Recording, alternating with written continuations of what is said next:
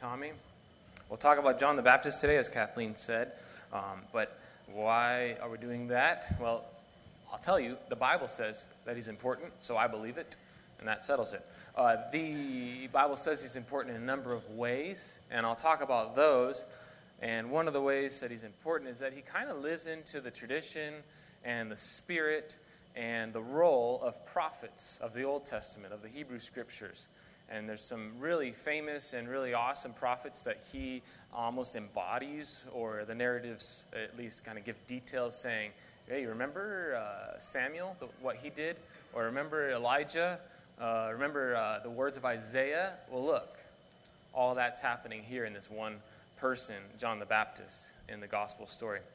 And why that's important to us, you're probably asking before you tune out, is this is also uh, something that we can see in ourselves. The ways that John the Baptist is like, and the things that he does, like the prophets of old, the roles that he plays, are also roles that we play. And so when we think about things that we're supposed to do, and you're making your New Year's resolutions, what to do in 2019 to uh, be a better person or whatever it is that you want to be, then we can think about the things that we're actually already doing and living into that same prophetic tradition in the Bible and continue doing them. And one of those things that we do, which I'm so thankful for Jasmine, uh, Godwin, and Eric, and Mike, thank you, Mike Collins, um, that, uh, that they led us this morning in worship is, uh, is just our singing, our anointing the Lord with our song. That's one of the things to keep in mind that we do this morning every time we meet on Sundays and then throughout the week as well. And then the other things that we do are speaking truth. Sometimes it's speaking truth to ourselves, kind of being honest, confessing, and repenting. And the third thing is the way that we can imagine a new future that God will create and hope for that future.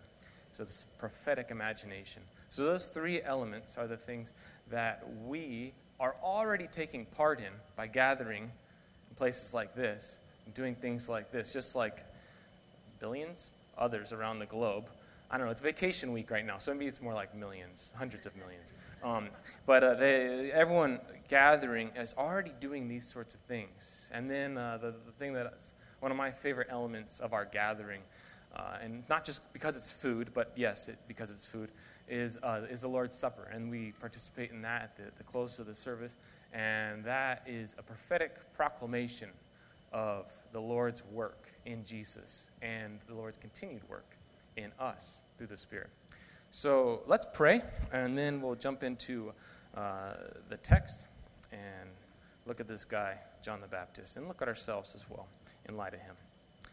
Heavenly Father, uh, Holy Spirit, and um, our King Jesus. We thank you for gathering us here this morning. We know that you're the one who woke us up. As that song says, Your love awakens us, but also you just pulled us out of bed this morning. You got us dressed, you brought us here. Something about your spirit compelling us said, This is where you should be today.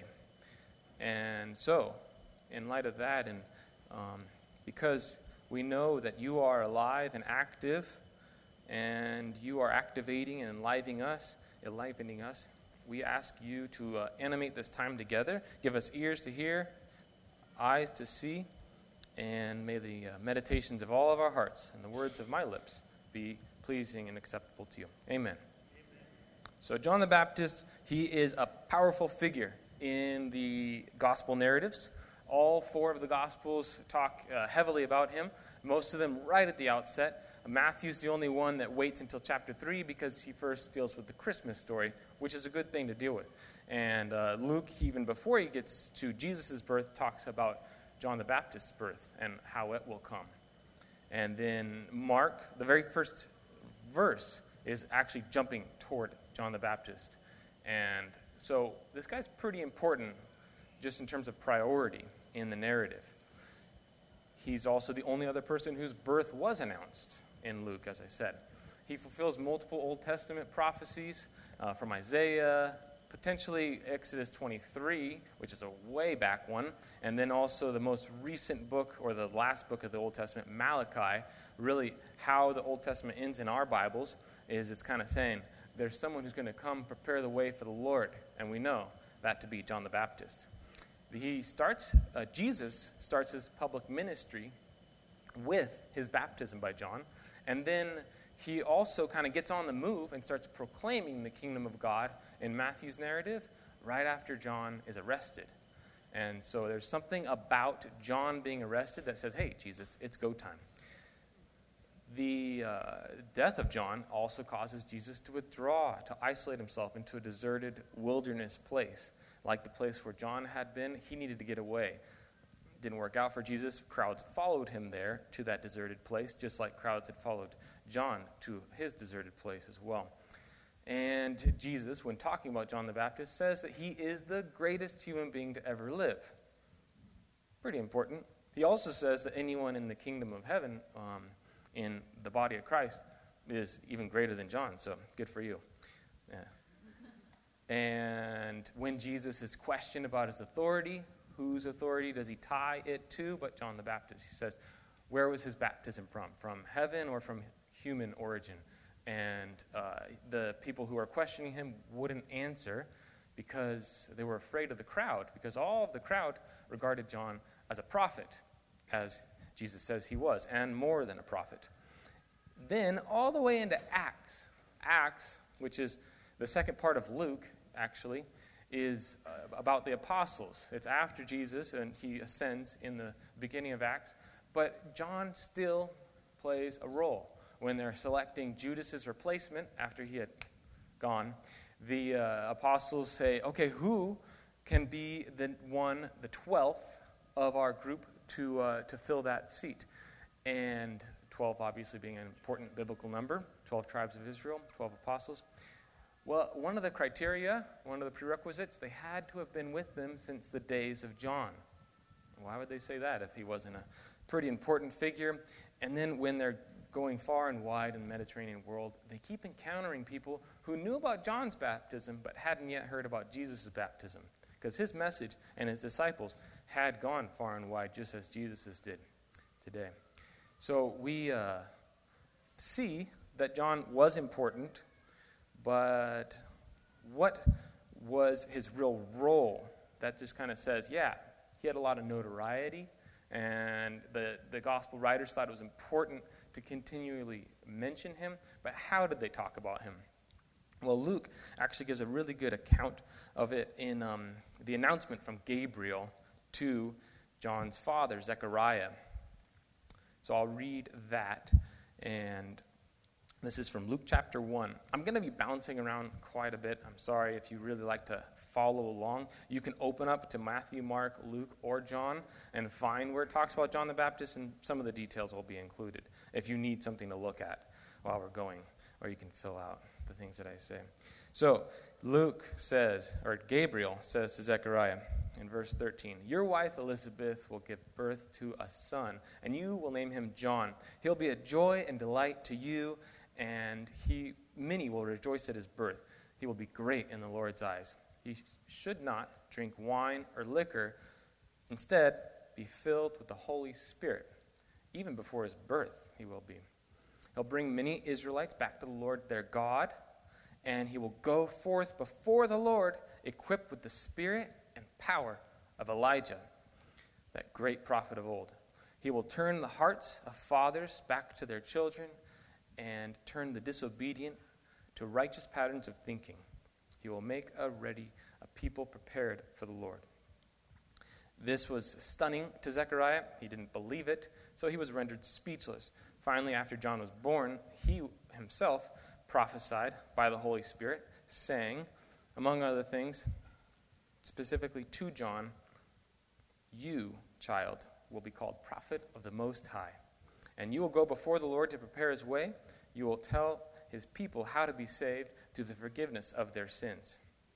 So he's called a prophet, one in the spirit of Elijah. Elijah, like I said, being one of the greatest prophets of old. And what does it even mean to be a prophet, though? Many of us think prophet is um, It's one who predicts the future. And that's not wrong. And as James would say, it's not less than that. Foretelling was a role of prophets in the Bible, and it is a role in some ways today. But uh, more so, it's forthtelling is one of the ways that prophets speak, which means speaking truth to those who need to hear it. And then uh, a couple of other roles as well. Samuel and John the Baptist share the role of anointing the king. Elijah and John the Baptist both call people to repentance, and Isaiah and John the Baptist both proclaim God's promises for the coming kingdom. So you can write those in your fill in the blanks, get that out of the way if you want, and then you don't have to use that anymore. But the, um, the one that we'll start with is Samuel. As I'm going to compare John to three different people. And remember, as we're comparing John to these three different prophets of old, we're actually going to be trying to see ourselves in light of that. And so, how are we living into that same role? There are a few narrative details that I'll mention that just kind of helps the reader see, oh yeah, when I look at Samuel's birth and John's birth, yeah, there's a lot of similarities there. And that's one of the ways that you say, okay, John the Baptist, he's going to be a figure like Samuel. It'd be like if someone came in here wearing a Darth Vader mask, you'd be like, oh, they're probably not on the light side. Although it's complicated with him. You just you have this kind of resemblance that's happening. Not saying they're the same person, although it's confusing with Elijah because it is said that he is Elijah to come. I don't understand that. Don't ask me. But we'll, we'll talk about Samuel first. So they both had special births. Hannah, Samuel's mother, in uh, First King, or sorry, First Samuel, you can read about her. She was thought to be barren, and then she prayed for a son. She said, "Lord, if you give me a son, I'll dedicate him to the Lord, dedicate him to you. He'll be in your service for his, all his life." And uh, likewise, Elizabeth and Zechariah, they didn't have a son. They wanted a son, and so they were thought to be barren as well, which was shameful in their time. And then the good news happened to them that they would have a son. But it wasn't up to them to say, and we will dedicate him to the Lord. It was, and he will be dedicated to the Lord. And so they both had this child who would be given over to God's work. And they were both told that um, he would go by the Spirit and that they would be the ones to prepare the way, in a sense. Whereas Samuel anointed David, before him Saul didn't work out so well, but David, the one who ended up having an eternal covenant with God of being the king, or his descendants being the king of Israel, the true king of Israel. That's why Jesus is called the son of David. Samuel had that role. He anointed David, among other things. John had the role of baptizing Jesus, which was a sort of anointment for him as well. Anointing, if you don't know it, you take some oil in a horn. I don't have a horn, I have a water bottle. And you, you pour it on someone's head, and then it drips all over their head and comes over their beard if they have one. And, um, and then they smell of that oil if it has a scent. And, and then you know that person is anointed. And that's what Messiah actually means. And that's what Christ means as well, is anointed one. So, a little fun fact for you, full of those. So, this is the, the role of Samuel. But Samuel, uh, in addition to being the one who anointed the king and John the Baptist, in addition to being the one who baptized Jesus, also they played the role of kind of like leading people in worship.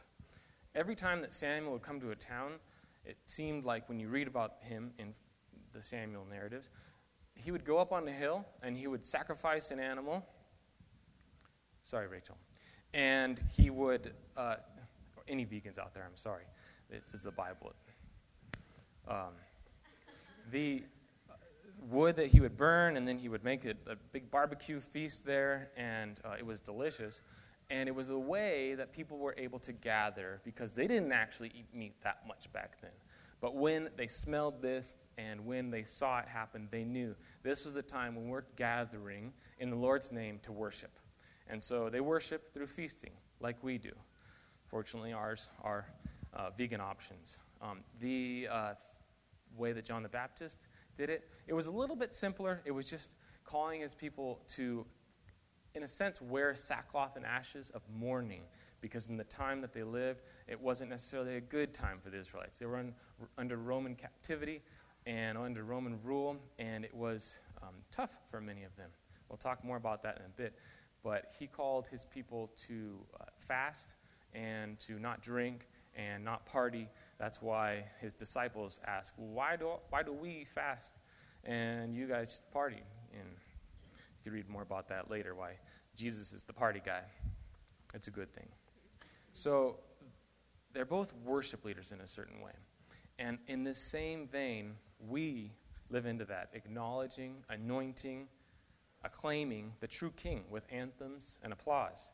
And our worship is really important, formative work. The Spirit trains our hearts and our souls, our bodies, our minds through song. Knowing, believing is one thing, but acknowledging, turning that knowledge into action through proclaiming it in, in your voice, in your song, in your body, lifting your hands up, this is another. And so we act as if we believe that God is, that Jesus is the King when we say it in song. And so we are the witnesses to our King on the earth. Let's let our songs say such in uh, 2019. There's your New Year's resolution. Sing more. And uh, it helps to be here when the service starts if you want to sing more. But no guilt. I'm saying, prepare the way for the Lord. And one of the ways we do that is by proclaiming Jesus is Lord. And we only do that, Paul says in 1 Corinthians, by the Spirit. Only someone can say that by the Holy Spirit. And faith, it turns out, is a gift, not necessarily that you work to attain and achieve, but something that's given to you and meant to be practiced.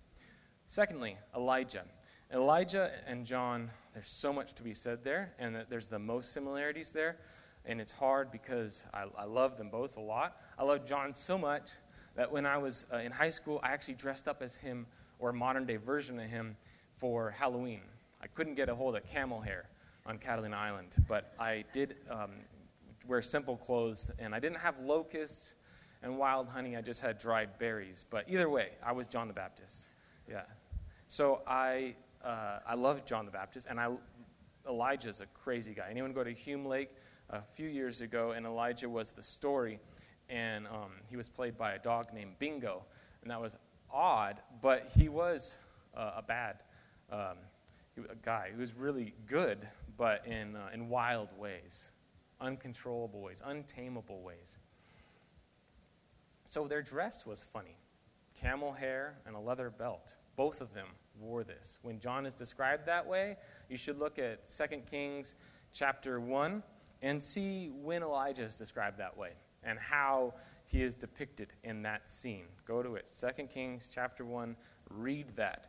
Read what he does to 50 soldiers, raining fire down from heaven on them. And then again to 50 more soldiers. And then the third time, finally, they say, Please, don't kill us. I, it's in the Bible. And then the, uh, the way that they eat, like I said, John the Baptist ate locusts and honey. And what's interesting about locusts and honey? It Sounds delicious, right? Uh, it's not vegan, but it is, um, a, in a sense, something that you can consume but remain outside of the, uh, the government's food economy, you could call it. So the kings of the day, the rulers of the day, whether it was King Ahab in Elijah's time or uh, King Herod and just the emperor of Rome, who changed during John the Baptist's time, they controlled the movement of food, or at least they tried to. They attempted to. They thought they did.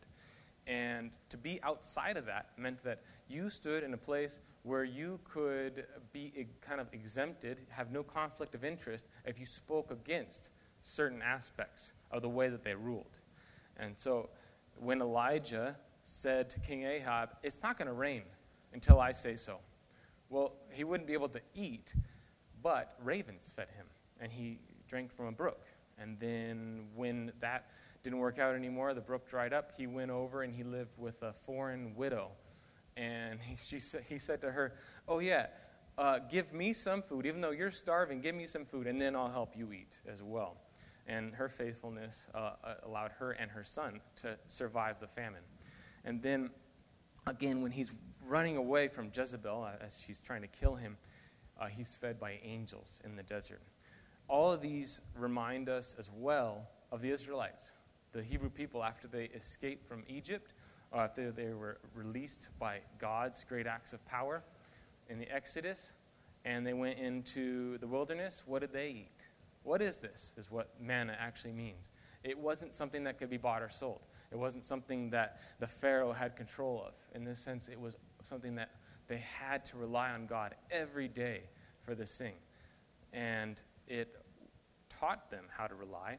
And in that way, it gave them a, a new uh, relationship with God and a new understanding of themselves. This uh, Elijah and John the Baptist being outside of the system, you could say, of their day, um, made them uh, trouble to the rulers of their day. And that's why Elijah is called, You Troubler of Israel, by uh, King Ahab. And John the Baptist comes in the spirit of Elijah, according to Malachi, and also according to Luke, who quotes Malachi, really. And this is uh, said in Malachi chapter 4. It says, He will turn the hearts of parents to their children, and the hearts of children to their parents. What does this mean, and what does this look like? Why is this even needed in their time? And how is this needed in our time as we think about um, generational differences and, you know, oh, these young people, all they do is look at their phones, you know? Um, well, I mean, I think there's a, a, posture of listening to each other, with each other, that um, comes not by our own power and strength, but by the grace of God. There's listening, and then there's also the, the empathy underlying that listening. This is where it says turning the hearts of parents to their children, turning the hearts of children to their parents, so that um, even if the times are hard, that we're not divided by these hard things. And uh, even if the, uh, the stress is high, and we just came out, I don't know if we're breathing a sigh of relief after uh, the, the holiday uh, period, which I hope nobody had any stressful times, but I know. Then um, we can say, do these times force us to become like when you're really hungry and you become hangry, you know, or you're not sleeping well because you have a newborn, and you're like, ah, like, we've been very gracious with each other, and we have to be. Um, and if this doesn't happen, it says, I will come and strike the land with a curse. And we don't want that. So uh, let us live into the spirit of Elijah and John and speak truth. Speak truth about ourselves. Speak truth about our, um, our own sin that we've been entangled in. And then also, if it's appropriate and if it's prayerful, with our friends as well. Speaking truth is something powerful that the prophets always have done. And it might be something that seems pretty cool thing to do, but it has to be done carefully. There are still great prophets who speak great truths, and we're about to celebrate um, Martin Luther King Jr.'s birthday in next month. And I have to say that I look to him, say, what does a prophet look like today? But not everyone's going to be that. And so I think that uh, it starts with us. We have to look at ourselves, and that's what he tried to do with, with his um, movement as well. Say, we have to be nonviolent to counter the violence of those who are trying to stop us. So, uh, another thing that we look at is wilderness. They both spent time in the wilderness. As I mentioned, that's where they were fed. But wilderness is something else that allows us to gain clarity. God gives us the gift of being in the wild. And that doesn't have to be outdoors, although probably it's best to be outdoors in some times, in some ways, and away from a screen. But these places and these spaces where God can tell us truth about ourselves. Jesus went out into the wilderness baptized by God, or by, sorry, John the Baptist, not a God. And he's told by God through the Spirit that uh, you are my son and you I am well pleased. That's where he hears this truth about himself. Now, he does also hear some um, lies or attempted lies from the devil as he's tempted in the wilderness. Uh, if you are the Son of God, then this is what it looks like. This is what I think it looks like. So we have to be careful. Where do we hear God's voice? Well, the Scripture. And, uh, and that's why we open the Word together on Sunday morning and continue to rehearse and recite and um, play out that story that we read there. So if memorizing scripture is something you do, that's really good. I would also encourage you to consider looking at some of the big arcs of, uh, of the stories and memorize the plot, the drama as it unfolds in Scripture. And then when you're um, just living out life, you can kind of like think about that. Oh, yeah. Like, I love the way that Star Wars moves from this to that, and then it kind of ends, and everyone's happy at the end. Well, that's the story that we get caught up in the story of Scripture. That we know, um, I mean, I think it kind of gets simplified a little bit. There's a lot of complexity to it, but I'll just leave it at that. I think that the, um, one of the ways that we prepare the way for the Lord is by rehearsing, reciting the stories of Scripture. And the last thing is through the poetry of the prophets. Now, most prophetic literature in the Old Testament, when it's uh, like the name of a prophet, like Isaiah, Jeremiah, uh, Ezekiel, these types, and all the minor prophets, most of it's poetry. There's a few exceptions, but why is it poetry? Well, there's something that poetry can do, kind of like the songs that we sing, that speak to our hearts and, and speak to our conditions, our moods, the ways that we feel, in ways stronger than just prose can. And it can give words to lament. That's why the book of Lamentations exists in the Bible, among others. And also, it can uh, give words of comfort. And that's what Isaiah 40 does. Isaiah 40 is where it said uh, that the way of the Lord will be prepared by this one coming. And we know this is John. John obviously had the words of Isaiah committed to memory, committed to heart, and he lived them as he literally was the one out in the wilderness in Isaiah 40, uh, verse 3, a voice crying out, Clear the way for the Lord, make a level highway in the wilderness for our God. While for Isaiah's time and, and the people first hearing these words, that probably meant coming back from Babylon. And they said, Oh, yeah, this is impossible for us to come out of captivity back into our promised land. But you know what else was impossible? When God freed our people, our ancestors, from slavery in Egypt and made a way where there was no way possible by parting the seas. So we know there is a way, and that way is Yahweh. It's cute, huh? Um, that, uh, that is the Lord and the coming of the Lord. So, um, when uh, Jesus actually uh, has some messengers from John come to him, and they ask him, Are you the one who's to come, or should we look for another? So, this is a little um, message from John the Baptist in prison. Jesus knows just what to say to John. And he actually quotes from Isaiah. But he doesn't just quote from Isaiah, he says, Look at what has happened, and then I'll tell you what, um, what's going on. And you can decide for yourself if this is the, um, the one who is to come. And he says, The blind can see, the deaf hear, the, the lepers are cleansed, the lame walk, and the good news is preached to the poor.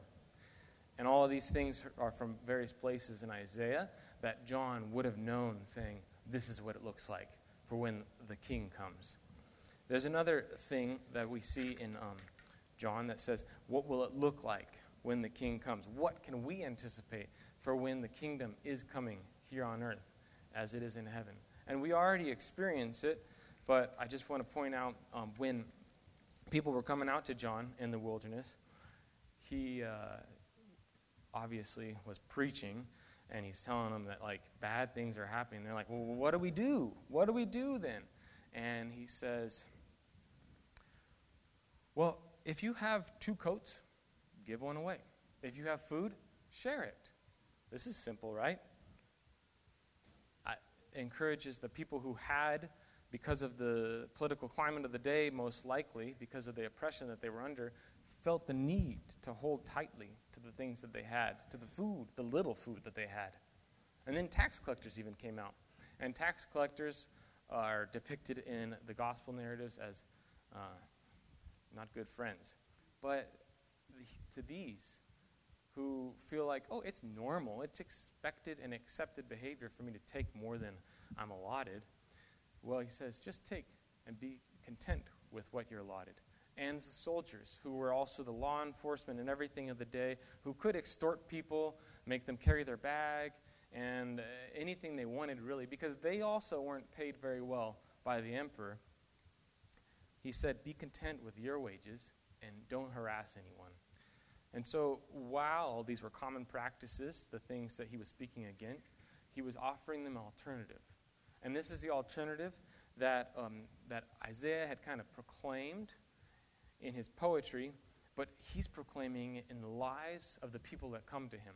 And that's what we see today in our lives, in our community, is a new sense in which uh, there are, may be ways that we're expected to treat each other and there may be ways that um, we're expected to look out for ourselves only and, and not necessarily uh, care for our brothers and sisters, and especially those who um, God most cares for, the ones who have been um, not taken care of.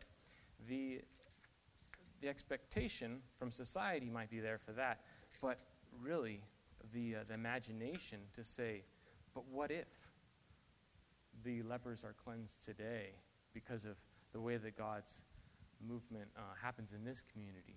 And I'm not saying lepers in the same way because we have modern medicine that does miraculous things, and I'm thankful for that. But there's other ways that people can be ostracized or, or, or cast out of society, outcast, and, and said that you don't belong here. And then what if the blind, those who cannot see, are carefully, slowly allowed to come to see and uh, receive their sight? And all the things that um, we imagine that the kingdom of heaven will look like. There'll be no tears anymore.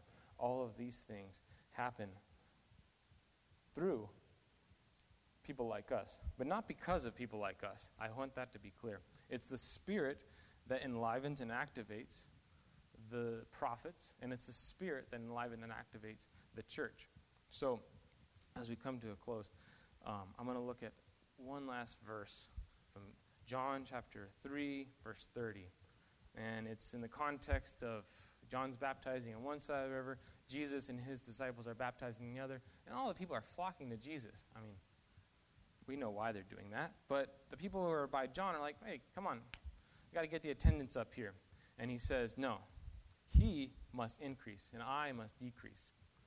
So if I have a New Year's resolution for you, this is it that Jesus must increase as the main actor in the story of our lives, and we decrease. And that doesn't diminish our role.